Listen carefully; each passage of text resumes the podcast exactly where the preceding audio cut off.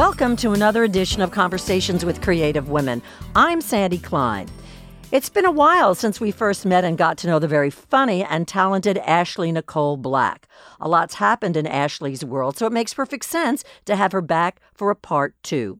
Ashley happens to be part of H B O's new comedy series, A Black Lady Sketch Show, created by Robin Thede and co-executive produced by Issa Rae. A Black Lady Sketch Show is a television anomaly. That's because its cast, writer's room, and director are all Black women. Thede, by the way, was the first African-American woman to be head writer on a late-night show, The Nightly Show with Larry Wilmore on Comedy Central.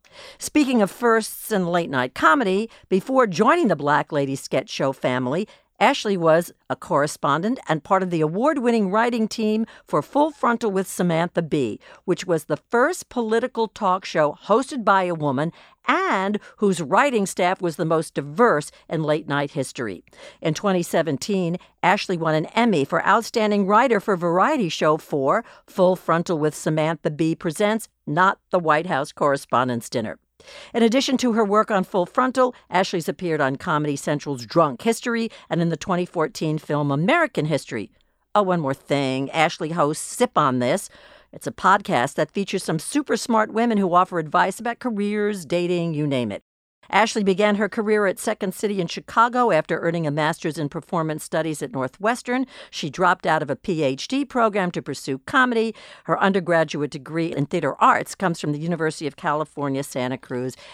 Ashley, I'm exhausted. Did my mom write that intro? I love it. You know, oftentimes when I'm doing an intro and my guest will say, gee, I had no idea. So let's work our way backwards. How did A Black Lady Sketch Show come to be? How was it born?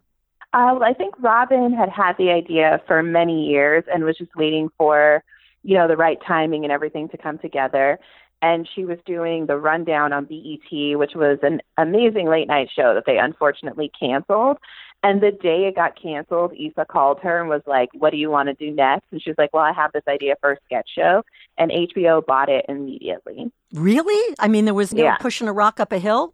Not at all, which is unheard of. Yeah. It, yeah, they it straight to series. Uh, we didn't do a pilot or anything. They just immediately were on board with the concept, which is so amazing. So when was the initial idea? What year?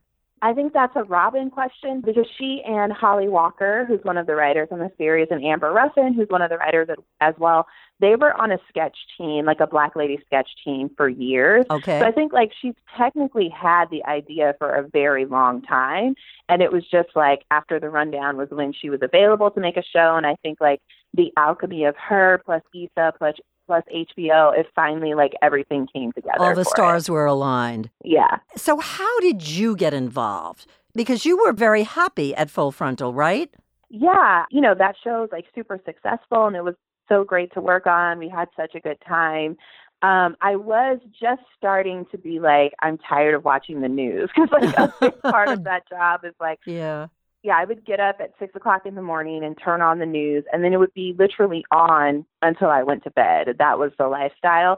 So right at the moment that I was like, oh, gosh, I don't know how much more of this news I can watch, I get a text from Robin, and she's like, I'm doing a show, and you're coming. It was no question mark involved. Oh, wow. That's the stuff that fairy tales are made out of. Yes, literally. I mean, I started out in sketch comedy at the Second City, and sketch is my most preferred medium. I love writing and performing, getting to do both at the same time. And I just love the medium of sketch.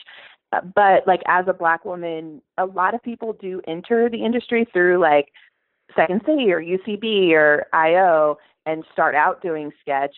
But there aren't a lot of Black women doing sketch on television. So you kind of know that, like, even though that was your entry, you're going to have to learn how to do something else if you want to work in television because there's not a lot of room for us.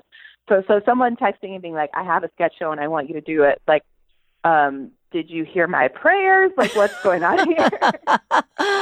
So it was a fantasy that became a reality.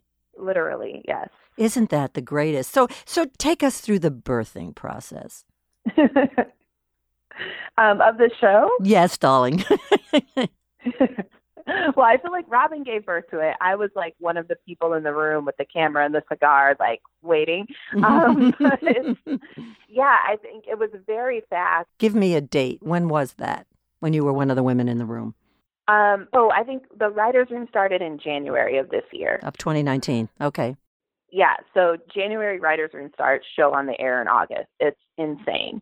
They got the go from H B O. They staffed up the room very quickly.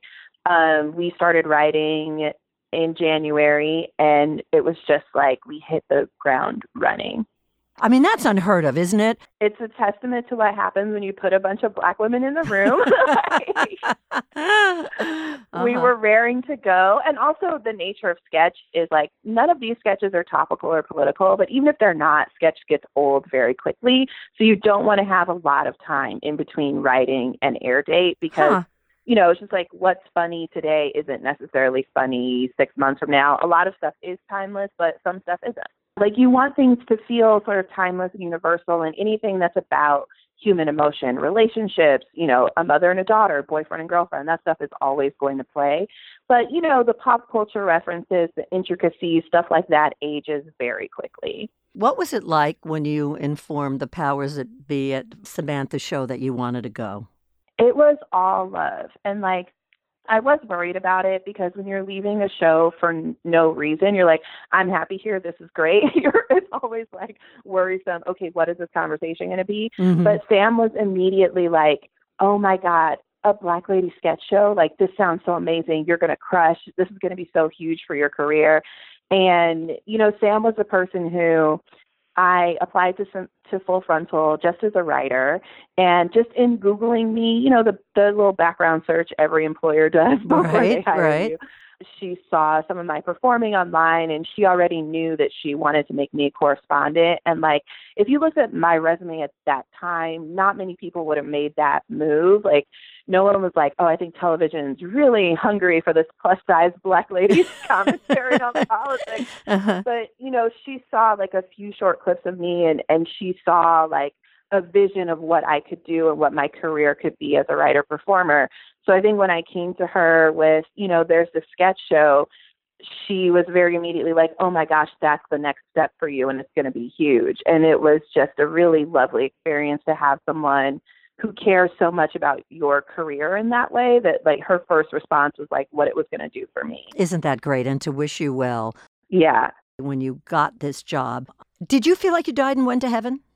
So for late night shows, you know, they send out a packet basically of um, some writing you're going to do to like prove to them that you can do the job.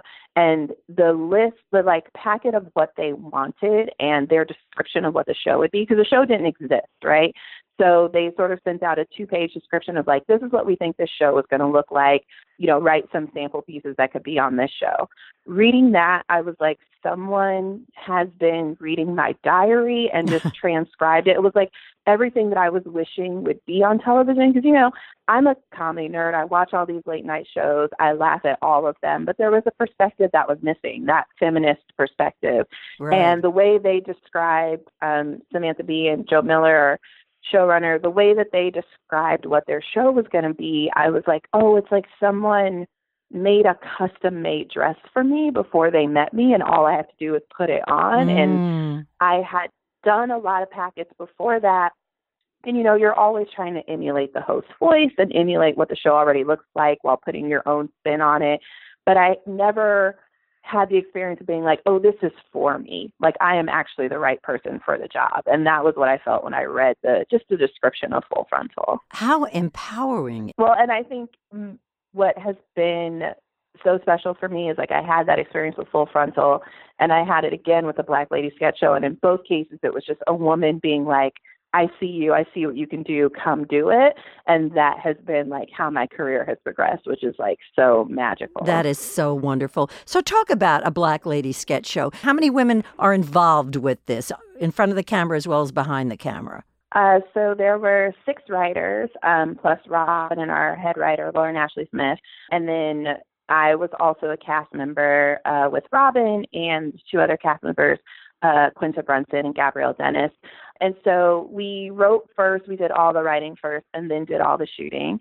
And so sort of the difference in writing for those two shows is, like, in late night, you get your material from the news. So right. You're either watching the news or reading articles, and then whatever is happening, you're finding, like, a funny spin to put on it. Um, and then in sketch, the difference is there's no material that's like, there's not a steady stream of material coming to you. You have to generate all of it because it's not based on the news. Right. On this show, it's not topical. So it's more internal, like digging into your relationships, your feelings, what you're thinking about right now, what's going on with your girlfriend, and coming up with ideas out of that. So you're personalizing it much more, obviously. Yeah. Yes, yes, yes. So sketch comedy is a group activity. You come up with an idea and you run it by the other women, and it's either everybody says, yeah, I get it, and we're going to do this, or it's like voted out. Yes, basically. So we would come in on this show and we would pitch in the morning um, a couple of ideas, and Robin and our head writer, Lauren, would sort of be like, yeah, we like that one. And as a group, we would kind of build on it. Um, what I like about the show is, like, every sketch is super layered, and, like, at every point in the process, you're just adding more to it. So you have a simple idea, and then by the time the whole group discusses it, it already becomes more layered and nuanced.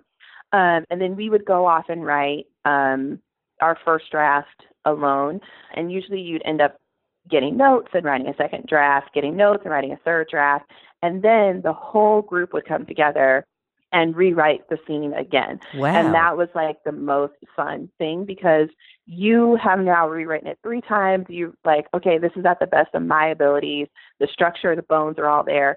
And then literally, like, some of the funniest women in the world are just building on what you already did and taking sketches from, like, what you thought was a ten to an eleven, twelve, a one hundred. When I was, you know, first got the job and was telling people, oh, I'm working on this new show, it's so exciting, it's all women, so many people asked the question, oh, it must be terrible. Um, oh, are you guys all fighting with each other? What happens at that time of the month? Like, oh, that was God. The common response. I will tell you, it was the most peaceful process I've ever been a part of in my entire life. We literally never had a single fight. And I'm not just saying that. It just didn't happen. And we were all so excited to be together. And actually the mood of being in that room full of women is just people being like, you're amazing, you're hilarious. If I show up to work in my sweatpants, they're like, yes, come on, sweatpants, you look great. Let's get to work. Like, it was the most joyful, supportive process I've ever been a part of. And a big part of any writer's room is, like, pitching on jokes and everyone trying to beat each other's joke. Right. But it's not in a competitive way. That's because there's no men in this, right?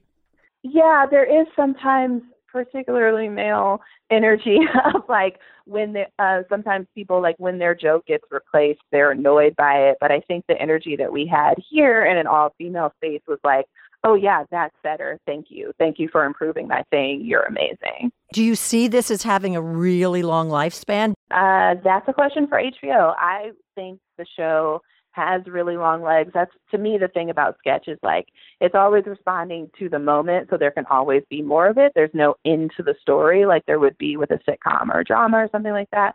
Um, so, you know, I hope H B O keeps us around. Uh We had a really good time working on it. I think people are really enjoying it. So we'll see. Now, I also noticed uh, as I watched the show and, I've, and as I've done some reading that you've got some bold-faced names that are appearing on the Black oh Lady Sketch Show. So talk about that and why. I think it's twofold. Like, one, of course, if you have the opportunity to have celebrities, that just helps people want to tune in, and that's great. And we were, I think, surprised by how many people were so excited to do it. And so the list just kept growing and growing because everyone they asked said yes. And as people heard about the show, they were like, can I be on it? Like, people were excited about it. Wow. And then I think the other side of that is, um, you know, the show um, is primarily women. A lot of the time, um, Black women get pigeonholed into being one thing. Um, and sometimes that can be stereotypical, but even if it's not, if you make a career of being a dramatic actress, it's very hard for the industry to allow you to do comedy. Or even there are some actresses who early in their career, they like played a mom once, and now they've only played a mom, you know, for the rest of their career. I remember when I was out auditioning uh, a couple of years ago in L A, I auditioned for a role that was a nurse. And I looked over at the woman's resume next to me, and that woman had played nothing but nurses for her entire career. She'd been a nurse on every show that was ever set in a doctor's office or a hospital. So I think the reason so many celebs wanted to do a Black Lady Sketch Show is like, oh, it's an opportunity to play a different kind of character I don't normally get to play, or to do comedy, which I'm not often invited to do. And they were, and to do sketch. And they were just excited for the opportunity to do sketch as much as they were to do this particular show, I think. I would think for you, in terms of starting out at Second City and that you were, you know, involved in theater arts, that this has got to be such a wonderful, wonderful experience for you. You know, it's one thing to be a, a correspondent like you were on Full Frontal and to be part of a fabulous writing team, but man, you're really using your acting chops. Yeah, it's really great to get to bring it all together. Like, I think with that sketch and improv training, you can do anything. You can write, you can act, um, you can do late night. Um, but when you're doing sketch is when you get to do everything together, and that's my favorite thing. And I actually started out in the business as an actor. Um, at Second City, if you want to act, you have to write. They like, you have to write your own material. So that was how I started writing. Mm-hmm. But because people knew me from Full Frontal, they didn't know me as an actor. Like, I remember one time I went in for an audition while I was on Full Frontal, and the casting director was like, oh, my God, you're really good. I'm glad you came in. I didn't know you were an actor. And I was like, what do you think I'm doing? I'm on T V. Like, I, you know, I'm just pretending not to know the answers to the questions when I ask them. But people don't see, like, being a correspondent as being an actor. So even though, like, that's where my career started, and, and that's something I've always done, it's nice to, like, sort of reintroduce myself to people like, oh, yeah, I, I am also an actor. So here you are at, at this place at this time. What do you see for you? What do you want to do that you haven't done? Is the world your oyster? Uh, I, mean, I guess the world is my, like, whatever appetizer you get before you get the oyster. I'm definitely, like, in the restaurant, I think. God, you're hilarious. Yeah. um, but yeah, I think, like, my big dream, I would love to have my own show that I write and star in. Um, I think that's possible, but I think it's a ways off. But um, yeah, I think, like, reminding people that I am a writer performer, you know, not just a writer and not a political commentator, which is what people started to think I was, is a step towards that dream. When you look at your life, are you, is amazed the right word, at what you've done based on how old you are? Oh, I should be, but I feel old. I, like, look at me, like, there's so many successful children out there, you know? When I started doing comedy, I the first time I did sketch comedy, I was like, oh, my God, this is it. I found my purpose. This is my thing. Um, I really found my voice at the Second City, and um, that felt amazing. But that's not the same thing as being like, I can be successful here. And that took much longer. And the messages you're getting from the industry are not like, hey, welcome in. Here's the yeah, red carpet. Yeah. It's very much like, oh, this probably isn't going to happen for you. Not you. Uh, maybe you can write, and, you know, just don't let anybody see you. Just write some jokes. And so as much as I, I think I always felt that I could do this, it's very amazing and surprising to me that I actually got to do it. And I'm so incredibly grateful to Robin for sending me that text message and for seeing that this ability was inside of me. But you have to have come into what you've done in life with a very strong sense of self, which, by the way, I see as an amazing tie that binds all the women who I've interviewed. This belief in you, whether you got it at home or you had to cultivate it on your own, to get out there and do what it is you do.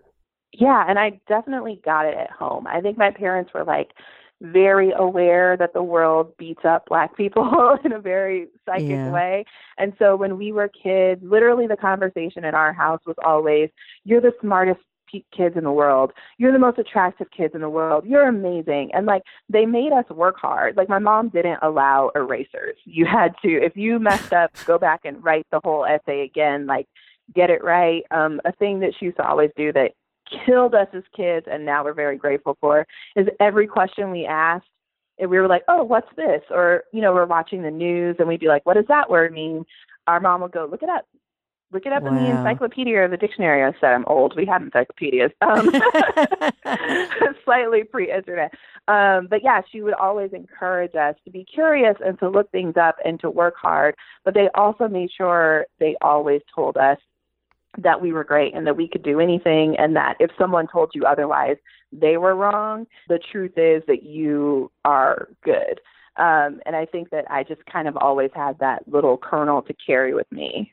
I think that that combination is massive, that you really can't have one without the other. And for them to yeah. send you out into the world, again, with that strong sense of self, and don't expect everybody to do stuff for you, you know, that you have to be yeah. proactive in your own life. Yeah, it's a combination of, like, because I do think there are parents who just tell their kids, you're wonderful, you're right. perfect, you're everything, and, and that doesn't work out. But I think the combination my parents had was like, you're wonderful, you're inherently good, but also you have to work really hard. And like the, the Black saying is like, twice as good to get half as much.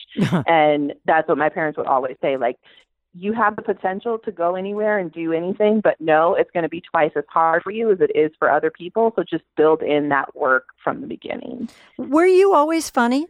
Um, no, no. Um, it's very funny. My parents say um, when I was a kid, they had a conversation where they were like, you know, obviously unbeknownst to them that this would be the future. They were like, Um, Ashley's not funny. Like, I mean, that came out of nowhere. Well, uh, because I guess the thing that I would do as a kid is kind of start conversations in the middle. Like, I was really curious about things, and I would like read a whole book about like marine biology or Martin Luther King or something, and then come and, and start just spouting it at people because I was so excited.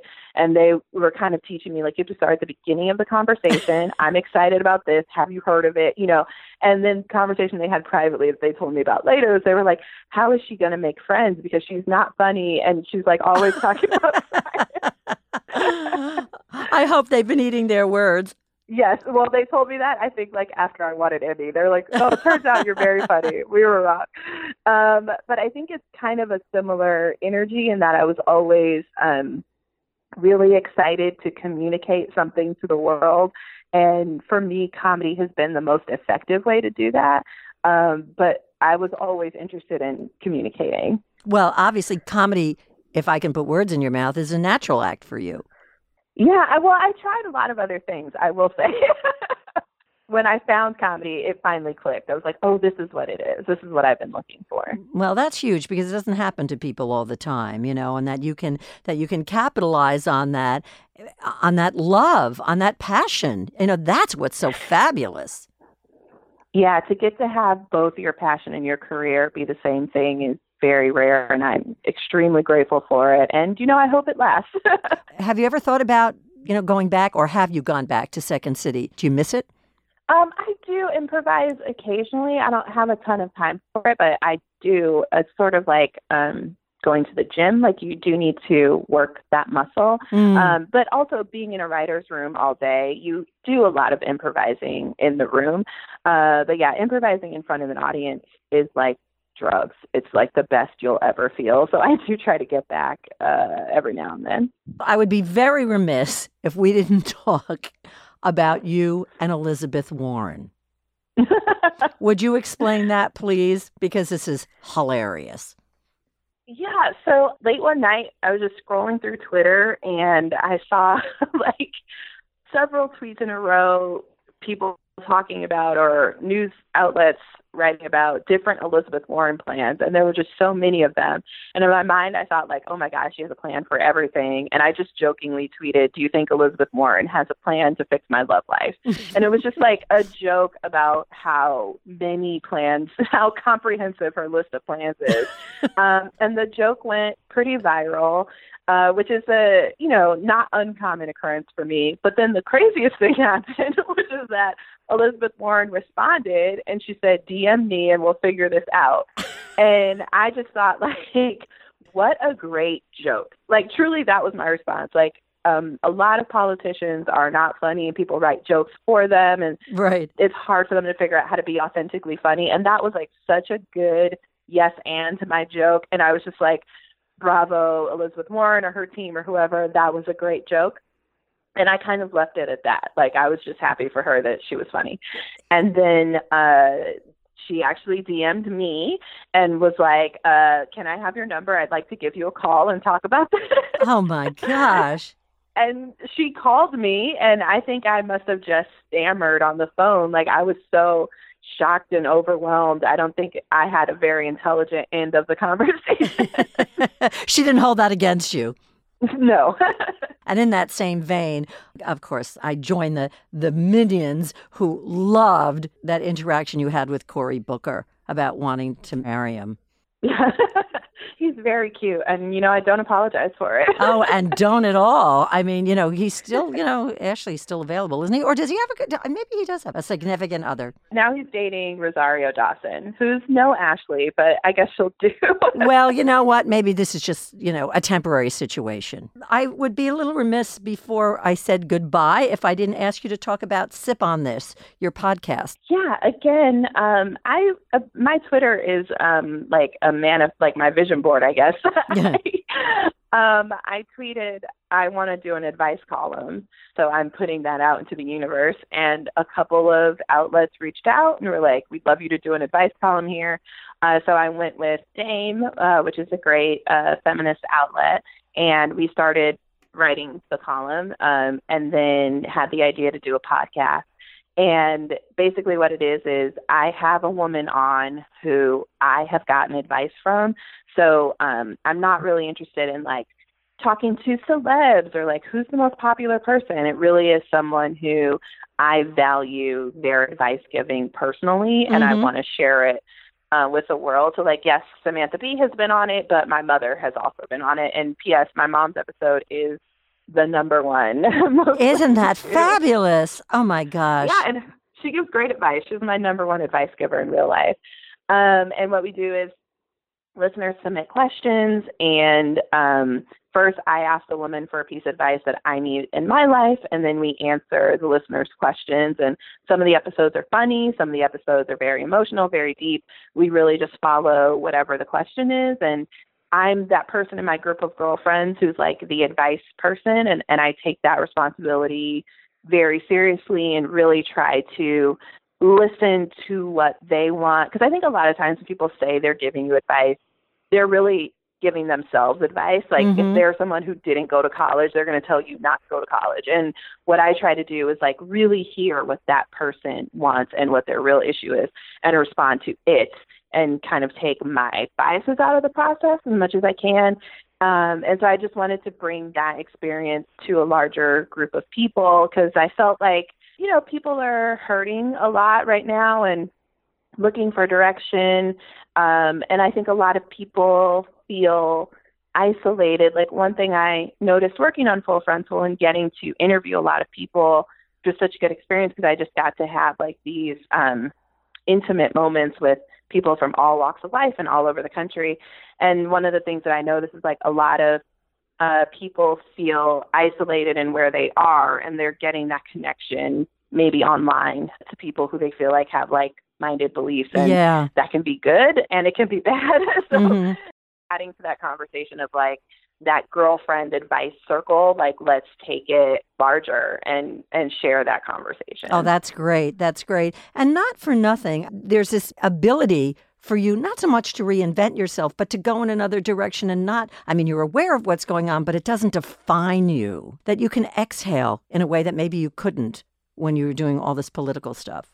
Yeah. And I guess part of that too, I think this is like very cheesy, but I really am very happy to have had improv in my life. And it's hard for me doing the advice column not to advise every single person to take an improv class. But like one of the things that you learn is to be in the moment and accept what is happening and build from what is happening, as opposed to projecting what you want to have happen. And so it's, I try to find that space in everything that I do. And so working on a more political show, as much as like, you know, just having to read that much news is exhausting and awful uh, for everyone, no matter where you are on the political spectrum. No one's looking at today's news cycle being like, oh, I'm enjoying this. Mm-hmm. Um, mm-hmm. It's bad. But trying to um, build from that place of openness and acceptance and being with people in interviews with people, with regular people, with politicians, and just trying to really hear people as I would in an improv scene. Um, and then also the same, you know, with the advice column, really reading that letter and trying to read between the lines and be fully open to what that person is trying to communicate. And then, you know, in the sketch world, it becomes really listening to yourself and like, what are those deep, dark things inside of myself that I can put on the page and someone else can see that and recognize part of themselves and laugh at it and interact with it in like a fun, safe way. To me, it's all kind of the same thing of just like trying to be open to the world where it is and um, accept it and yes, and it and interact with it in a way that makes people laugh and, and allows them to deal with it in a way that maybe they wouldn't if the laughter wasn't there. Will you be my therapist? You don't want that. No, that is just such wonderful, empowering advice. We've run out of time, but I have one more question to ask you. If I were your fairy godmother, what would you want from me? What would you ask me? Oh, that's a really good question. Um, oh, I mean, I guess I, I simultaneously have like a fantasy answer and a real answer. Go for both. Uh, and the fantasy answer is like, give me a T V show. And the real answer is like, erase my student loans. Uh, and why so, not be able to do both? Hey, Ashley, I mean, it's always so great to talk to you. You are the best. I wish you continued success. The world's a better place because of Ashley Nicole Black. Really, I forgive the gushing, but it's so well deserved. You're the best. Oh, thank you. That's so kind. And I appreciate you so much. Like, you interviewed me before a lot of people wanted to, and you always are so supportive, and I just appreciate it so much. Well, I can live vicariously through your successes. Thanks a lot, Ashley, and continued success. Thank you. Join us for another edition of Conversations with Creative Women. I'm Sandy Klein.